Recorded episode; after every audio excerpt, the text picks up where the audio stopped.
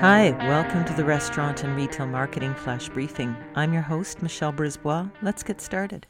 So, on October 4th, all of Facebook's properties Facebook, Instagram, WhatsApp, uh, Oculus VR were down for six hours.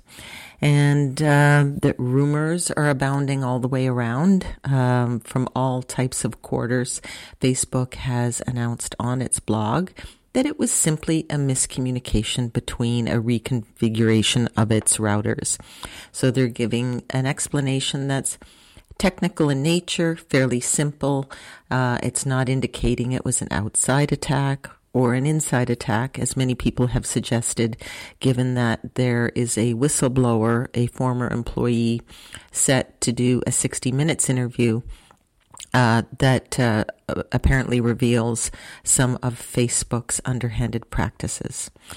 It brings us back to the idea that if you are a restaurant, many restaurants just opt to have a Facebook page. They don't bother with a website.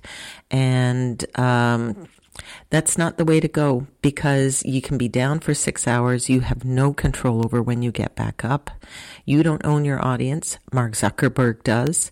And um, I think we're going to see more turmoil around some of these social media sites.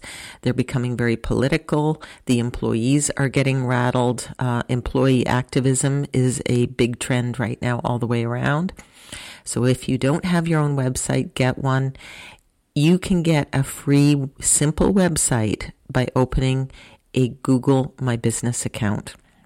Um, it allows um, businesses to have a little website within that account, and it's free, and uh, it can do the trick. And at least then you have a little more control over it. Or ideally, um, do just hire someone to build a simple website for you.